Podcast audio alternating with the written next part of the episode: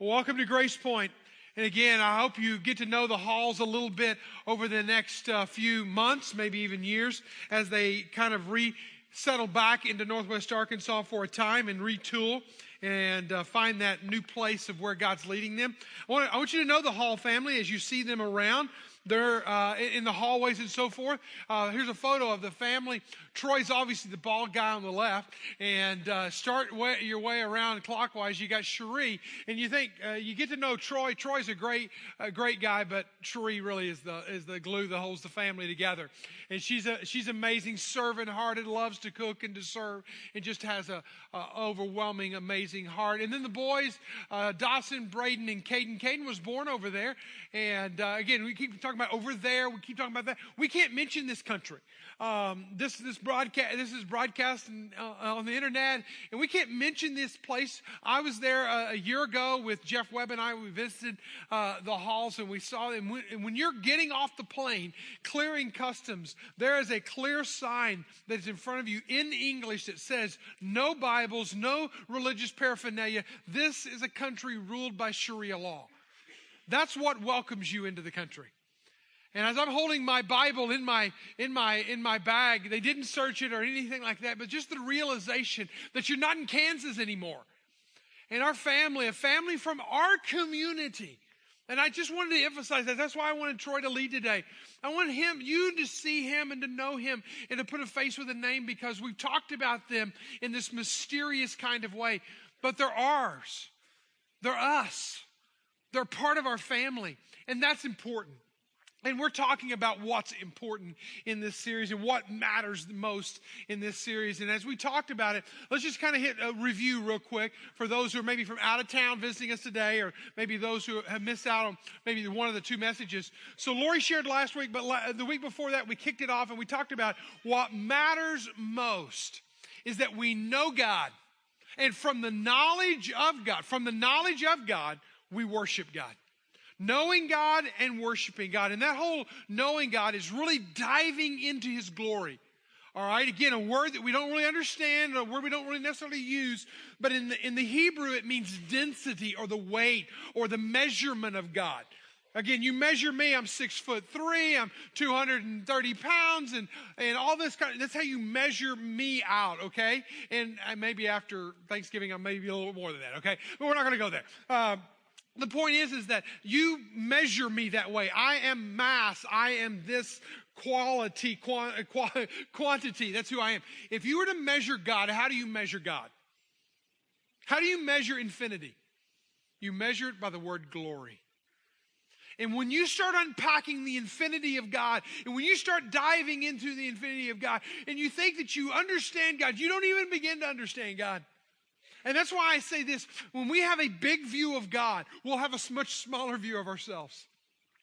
But the problem in our day and age is we have a very high view of ourselves, a very big view of ourselves, and a very small, containable, man- manageable, uh, controllable view of God, which is absolutely against everything that we know about God from Scripture.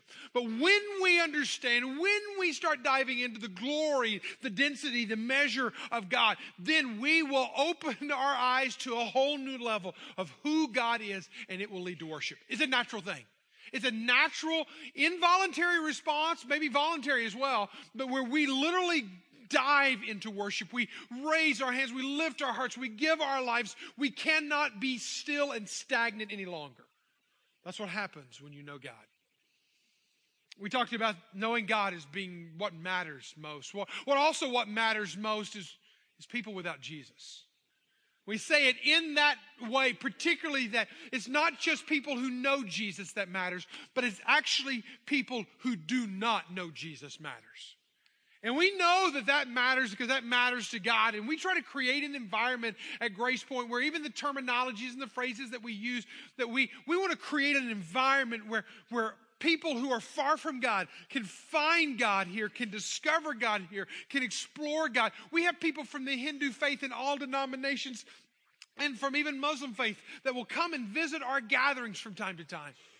And they're just a part of us. They're just in the room. They're just one. And we love that. We want this to be a safe place where people can come and explore their faith and dive into their faith and experience that. And listen, let me just say this. We got to do that intentionally. That doesn't just happen by accident. So we have people, we have a first impressions ministry where people are out serving and they're greeting and they're giving out coffee and bulletins and different things like that. That's that first. It takes 56 people every week just to man that. Just to say, hey, I want to love people. All right. And, and you're not a lover or you're not an extrovert or something like that. Listen, stretch yourself. Learn to embrace a stranger. Learn to embrace somebody different than you. Learn to love someone. And that's what it means, again, again, to be a, a faith family that, that realizes that what matters most are, are people without, without Jesus. We even have like a three minute rule around here. And I want to challenge you today. Take the three minute challenge to where when you leave here today, you'll not turn around and just shake hands with people right around you. You'll know, hey, where are you going to lunch? The people you already know. Find somebody you don't know.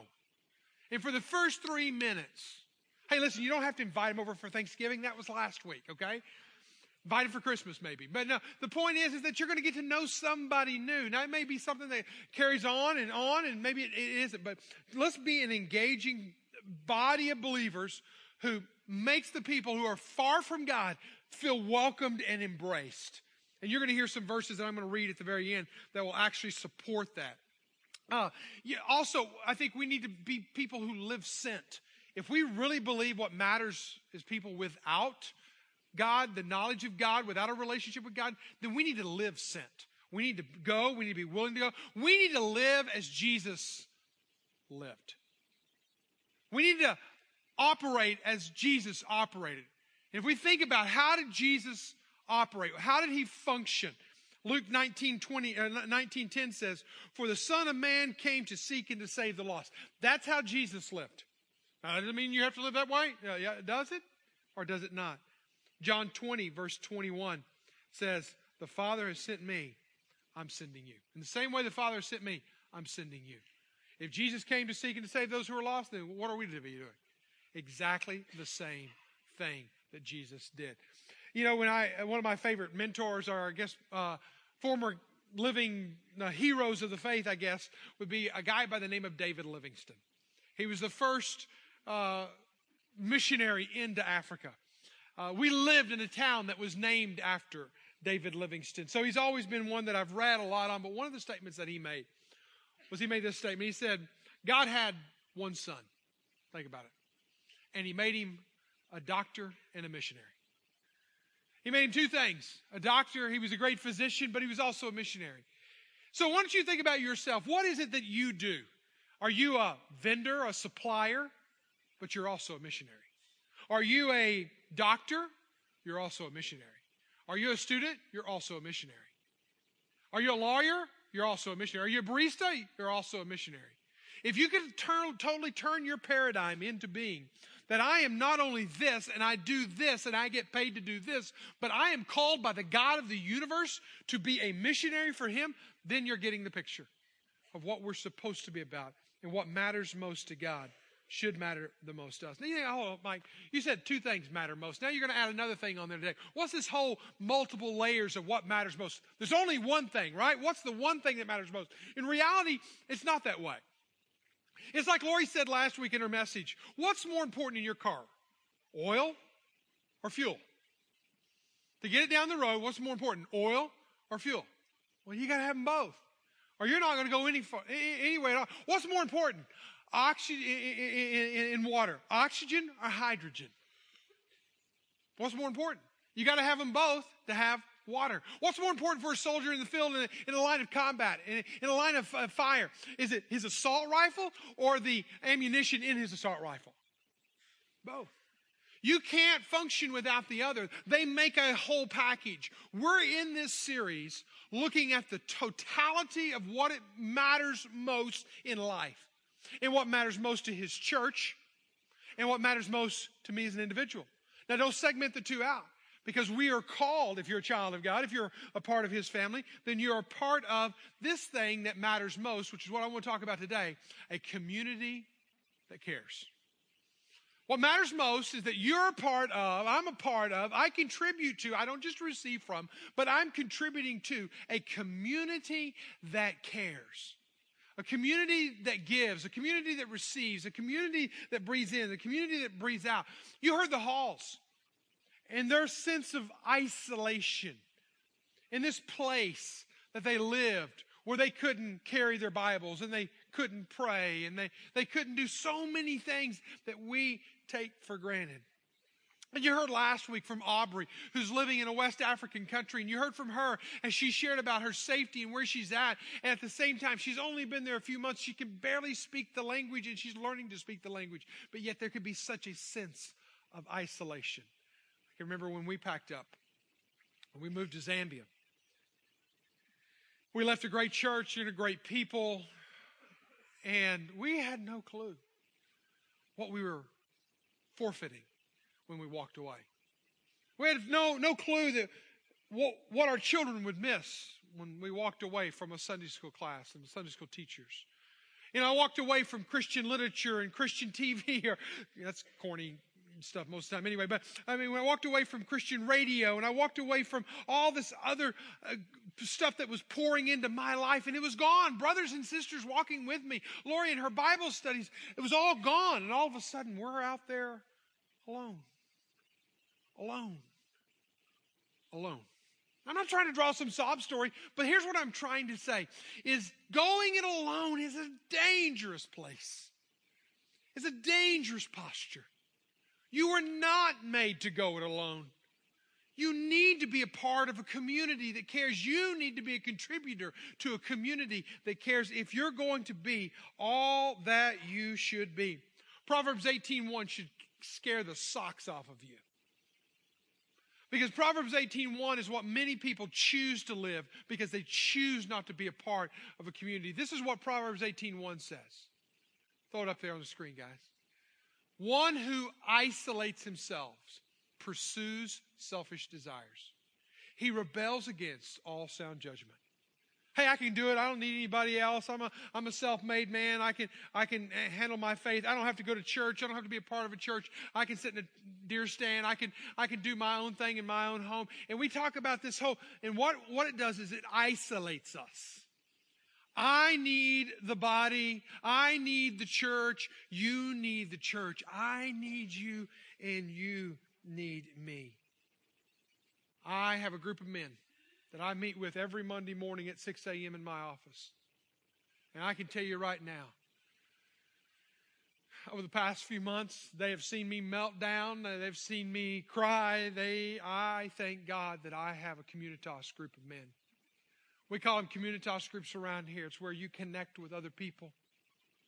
But I can tell you this, I, and we have about 30 or 40 different groups that are out there all over different times and places. Now, we can't make them be a certain way, but what we try to do is we try to create pockets and environments where hopefully community, caring, faithful community can happen. And I can tell you for me, at 6 a.m. on Monday mornings in my office, it is a beautiful, sweet, challenging time that I go through.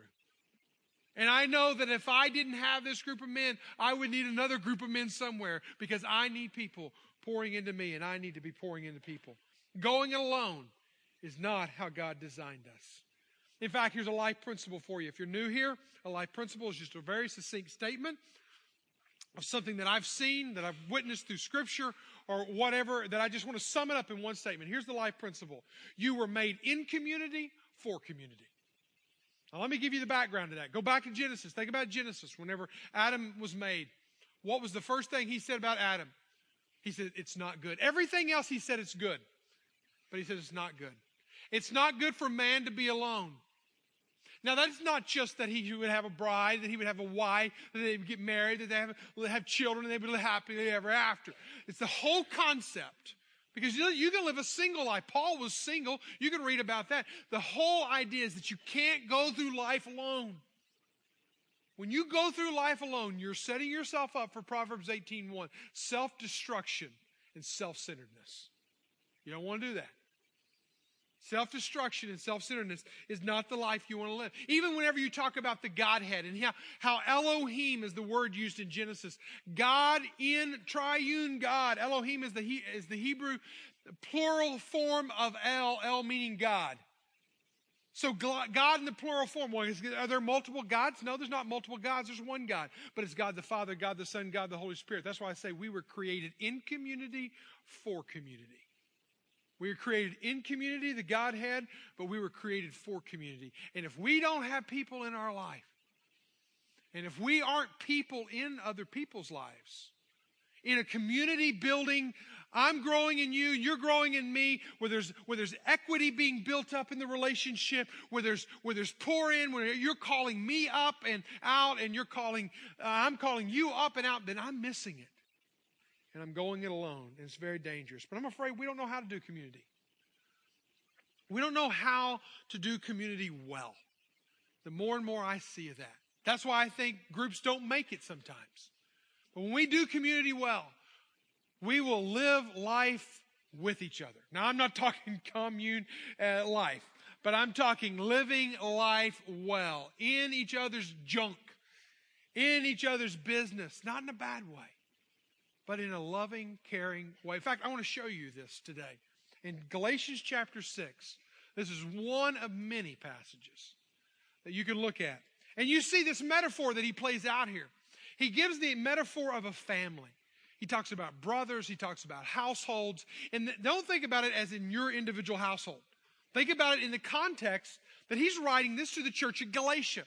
He's not writing this to the McDaniel family or the Smith family or the Jones family. He's writing this to the church at Galatia. He's writing it to a body of believers. He could be writing it to Grace Point Church. But when you come to Galatians chapter 6, you see in the very first words, he uses this whole idea of family. He says, brothers. Verse 1.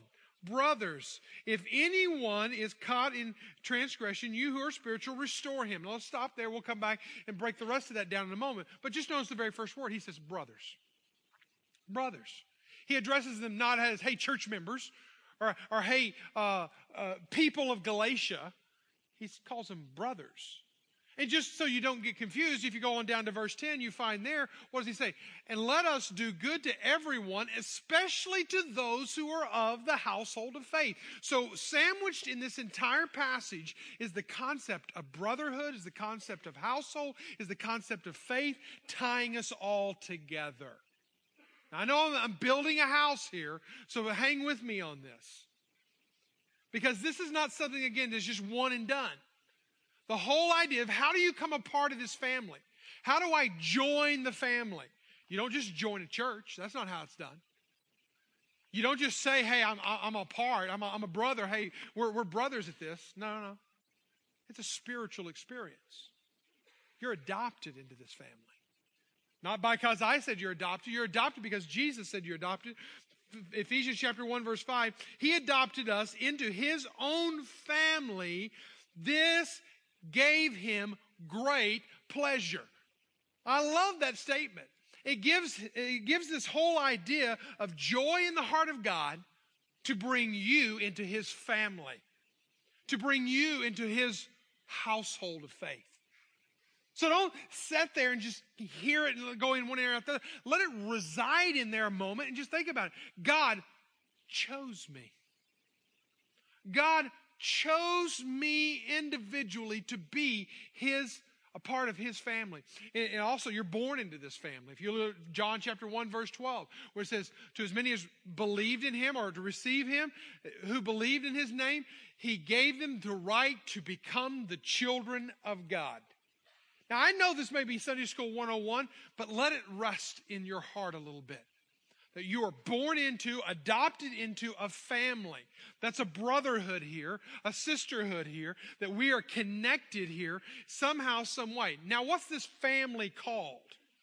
Well, I'm glad you asked. 1 Timothy chapter 3, verse 15. So, Paul's writing young Timothy, helping him pastor uh, the church at Ephesus here. He says, I have written so that you will know how people ought to act in God's household. Isn't that beautiful? So he's telling them how they ought to act. And what is this household called? Which is the church. which is the church.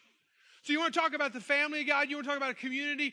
We're talking about the church, not the building, the household, the people in the church. If you live in a house, and hopefully you do, and it burned today, God forbid that it would, would you still have a family?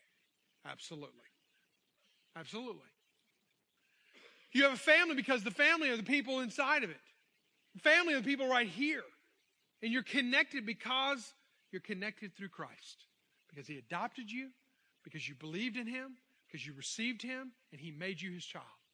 It's a beautiful thing. But here's the problem some of us get as far away from the family as we can.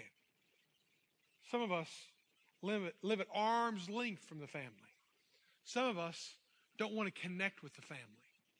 We just want to pick and choose what part of the family we're going to be a part of and we'll dart in and dart out. I think we've all had family members around the Thanksgiving table. They sit there, hadn't seen you since last Thanksgiving. See you next year.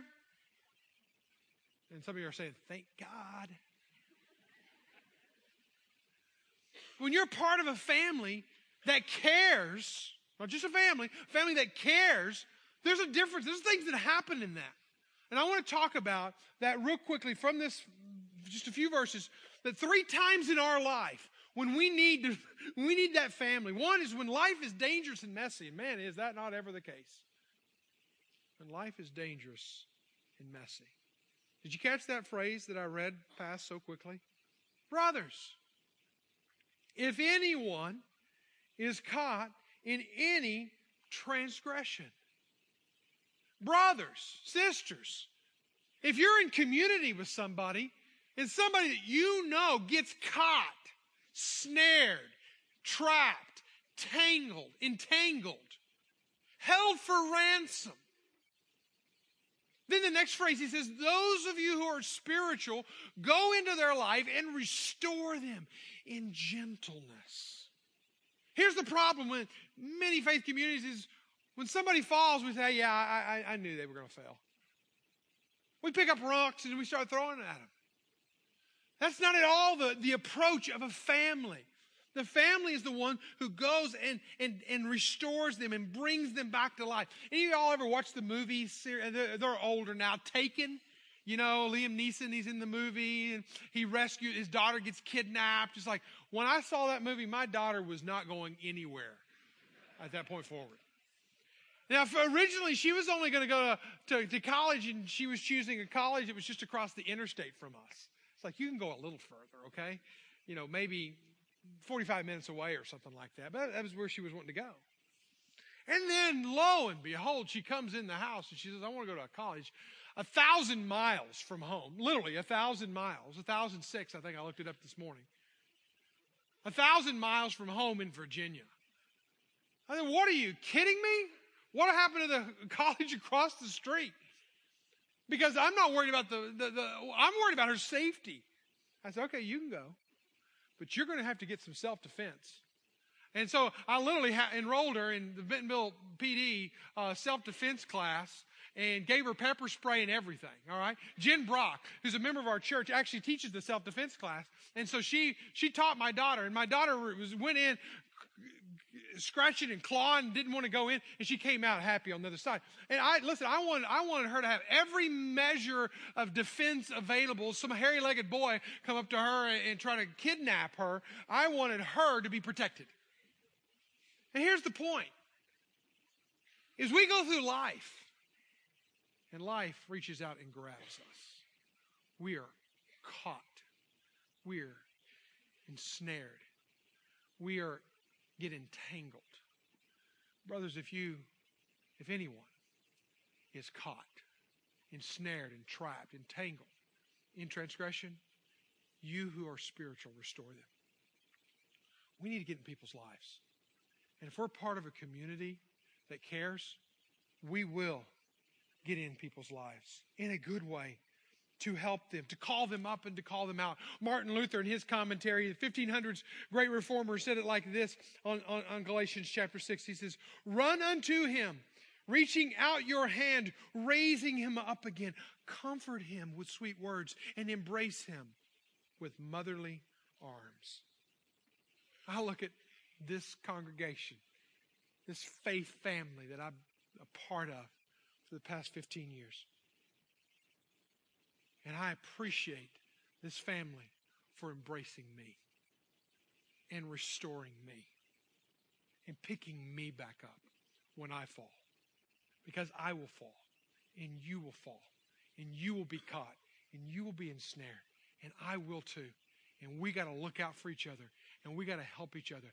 That's when you have a faith family. That's when you have a community that really cares. Ecclesiastes chapter 4, verse 9. Two are better than one because they have a good reward for their toil. Now that's an efficiency thing.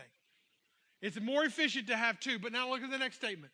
For if they fall, one will lift up his fellow. Now I should almost just say when they fall. But woe to him who is alone. When he falls, has not another to lift him up. I'm going to ask you, I'm going to press in. I'm going to, if I was one on one with you, I'm going to ask you this question again and again. Who is in your life that's calling you up, that's calling you out? Who in your, is in your life that you're building equity in a relationship with right now? Who in your life is not letting you just give flat answers, but is actually diving in and asking you the tough questions? Who are you doing one another with?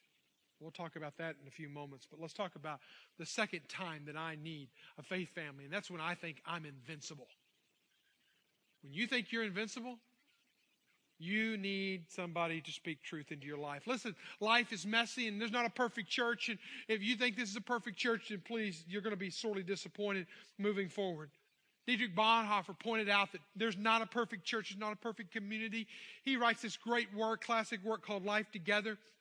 And in that book, he says it like this He who loves his dream of community more than his Christian community, loves the dream of community, more than Christian community itself becomes a destroyer of the latter. If we do not give thanks daily for the Christian fellowship in which we have been placed, even when there is not great experience, no discoverable riches, but much weakness, small faith, and difficulty. If on the contrary we keep complaining that everything is paltry and petty, then we hinder God from letting our fellowship grow. If all we do is sit back and become a consumer of this church, in critiquing this church, in critiquing, we're not, uh, we're, we're not a family at that point. We're consumers. What we have to step up and be is how can I become a part of a family that will be healthy and helpful and grow and care for one another and care beyond our four walls? I need to think. There are going to be times in my life I, I can do it alone. I, I don't I don't I don't need your help, God. I can remember whenever I was a lifeguard, uh, one of my first paying jobs growing up in high school and college was I got paid to sit out in the sun. I got paid to have a tan. I got paid to swim. That was a pretty sweet job.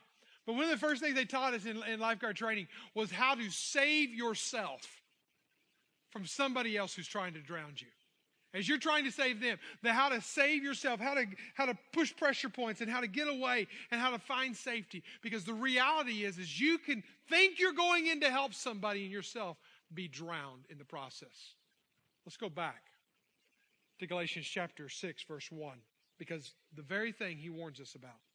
If anyone is caught in transgression, you who are spiritual should restore him in the spirit of gentleness. Keep watch on yourself lest you too be tempted. As you're going into somebody's mess and muck and mire, get ready. You yourself may be sucked in. When you think you're invincible, get ready. You could be sucked in. Get, get ready. You could be the next person to fall. Verse 3 even goes on and, and says it like this. It says, thinks he, he is something when he is nothing. He's actually deceiving himself. So here's what happens in the church. Well, let me give a hypothetical situation and let y'all fill in the blanks. Somebody comes to me and asks for help. A mess. A mess. I want to help. So I go over here to try to help. Help them out.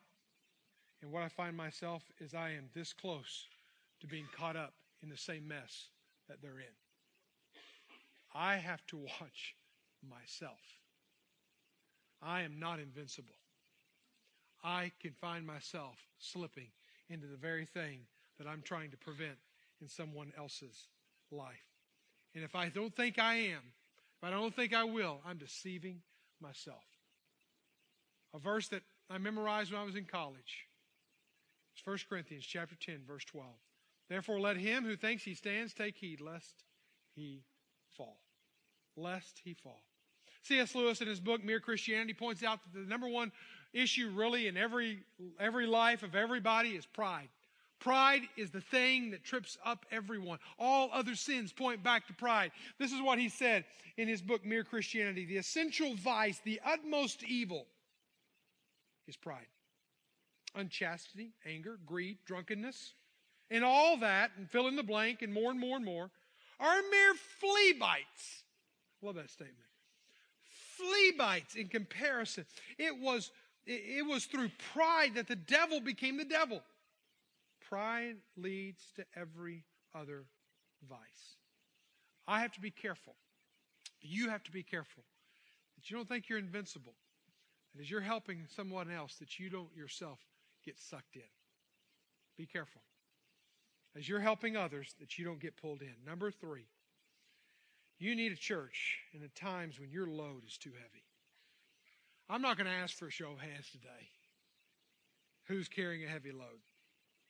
you may be carrying a heavy financial load. That literally you have too much month left at the end of every paycheck.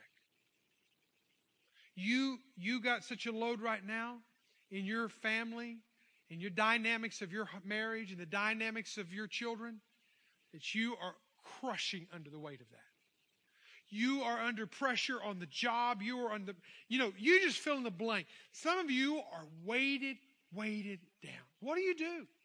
Say, well, I just buckle up and I just got to go on. Nobody's going to bail me out of this. I get it. I get it. But what if you had people? What if you had a community that would walk with you through it?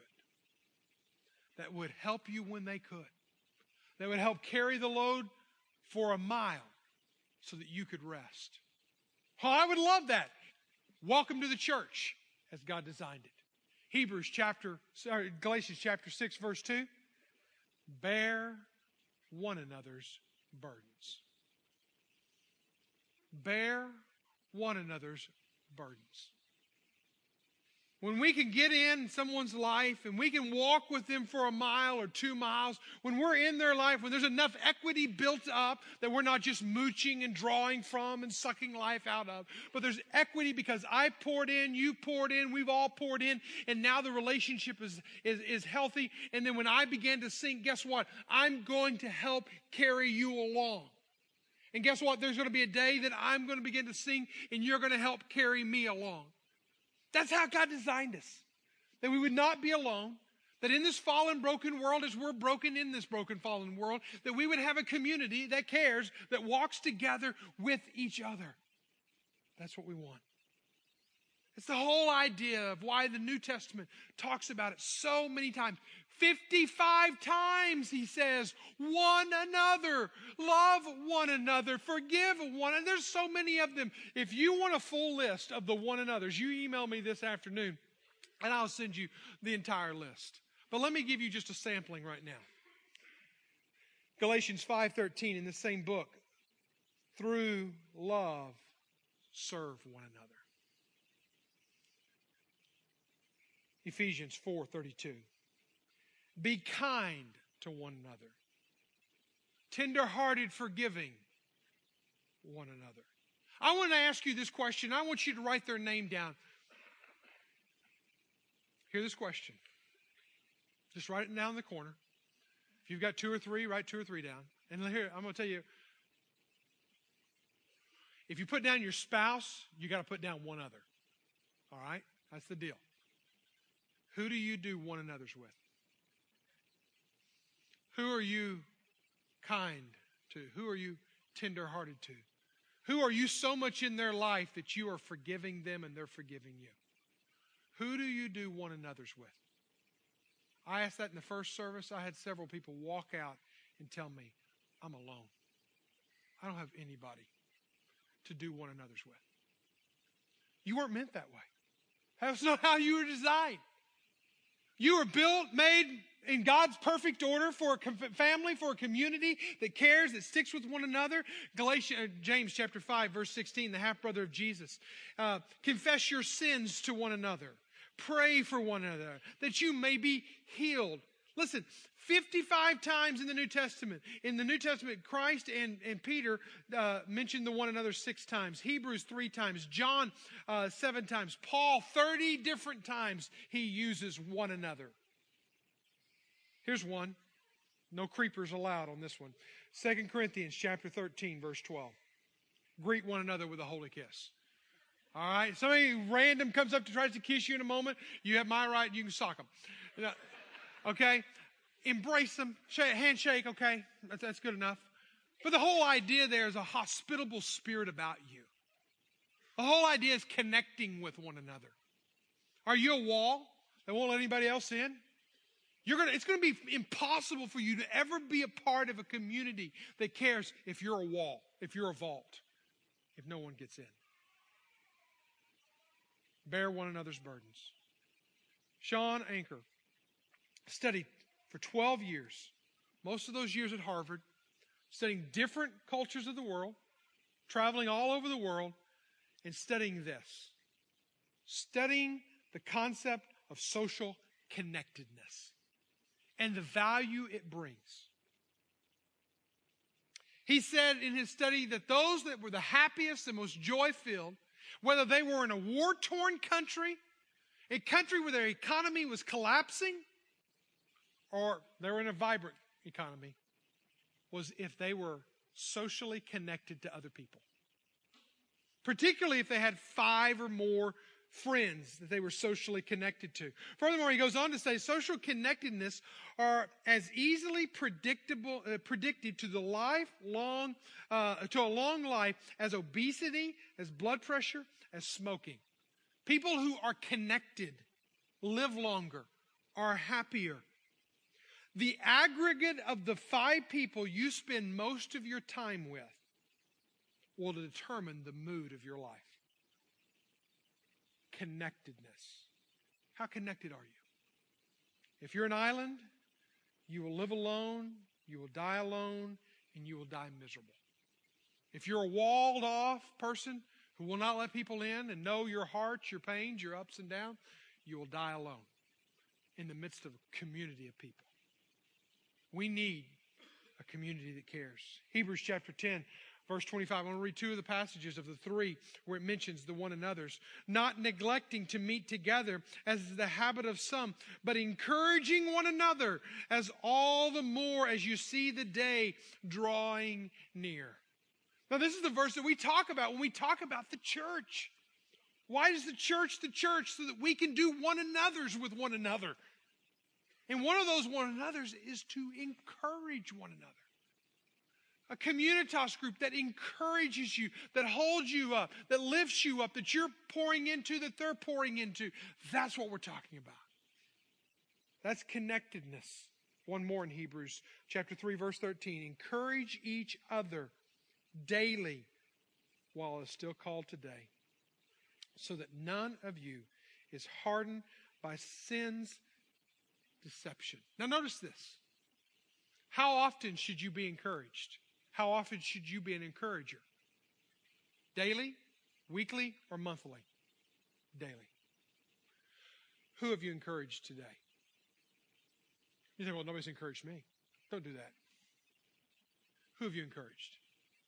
I have never experienced in my life a time where I don't intentionally, thoughtfully encourage someone else that reciprocal, reciprocal way, I get encouraged at the same time as I see them coming up out of the pit of despair, that I don't find encouragement in that. And that I didn't build a lifelong, forever friend. Encouraging. Where does it happen? It happens in community. Happens in the church, the household of God, if the church is acting as the church. Encouragement is the oxygen. When you come around the body of Christ, that it shouldn't be sucked from you, but it should be poured into you. Our son was home this week from West Point, and he graduates this spring. And he's uh, branched into the infantry. And because of because he's graduating as an officer, he, he will start Ranger School this su- summer. And we were, he showed us a documentary on what it's like to go through Ranger School, and it's not Boy Scout camp, uh, and in any sense of the word. And there was one thing, I watched the documentary twice this weekend, and there was a couple of phrases that stood out. One of those phrases that they, they drove home that an Army Ranger never leaves a man behind. Never leaves a man behind. And then this phrase came out loud and clear. A ranger takes care of the man next to him. If his neighbor fails, he fails. That's Army Ranger School. What if we were a church who had the same mentality? I'm only as successful, I'm only as right, I'm only as in order as the person I'm doing one another's with. I'm only as healthy as the person I'm walking next to, that I'm, I'm living life with, I'm sharing faith with, that I'm journeying with. I'm only as strong as they are strong, and I will not, not, not leave them behind. Then, my friends, I think we're living in a community that cares. Will you be a part of a community that cares? Will you be a part of making a community care? Would you pray with me?